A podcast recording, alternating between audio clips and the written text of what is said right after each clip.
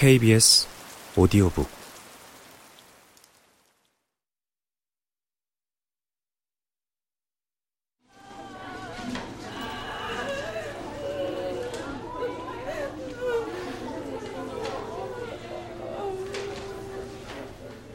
경실은 혼자가 아니라 어린 외손자 남매를 데리고 있었다. 이 어린 상주들을 가운데 두고 양쪽에서 손을 잡고 있는 또 하나의 어른은 아이들 친할아버지일 것이다.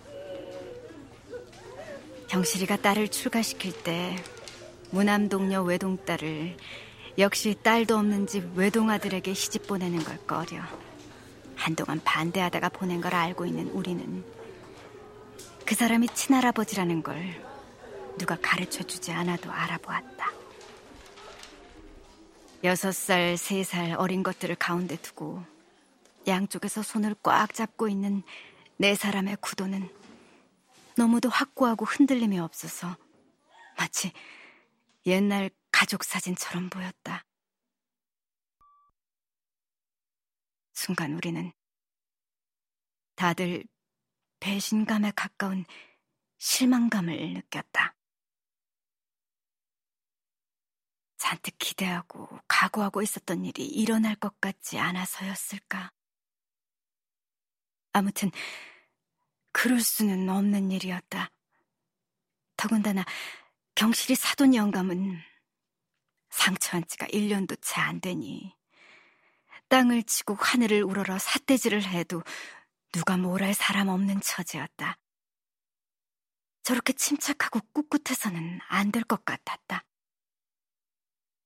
그들은 침착할 뿐 아니라 젊어 보이기까지 했다. 입산 해자가 기어코 한마디 내뱉었다.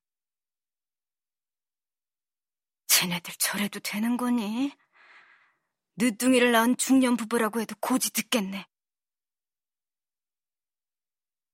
듣고만 있을 우리들이 아니었다. 다들 한마디씩 죽은 사람만 불쌍하다고 맞장구를 쳤다.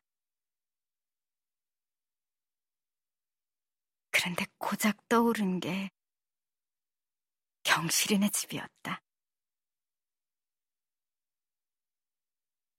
경실이가 우리 곁을 떠난 게 몇 년 전이더라.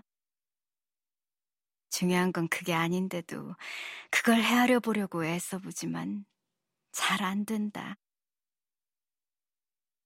그녀는 그 항공 참사 후 곧 서울을 떴고 우리 개는 아직도 계속되고 있다.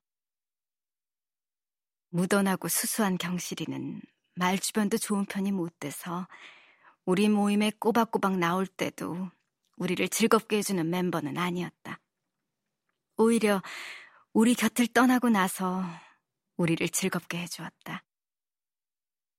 근래는 좀 시들해졌지만 모임 때마다 그녀가 화제에 오르지 않은 적이 없었다.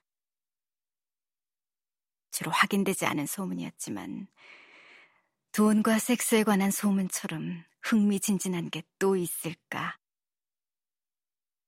나는 맹세코 소문보다는 경실이를 믿었기 때문에 듣기만 하고 화제에 끼어들기는 삼갔지만 그런 이야기를 듣는 게 재미없었다고는 맹세하지 못하겠다.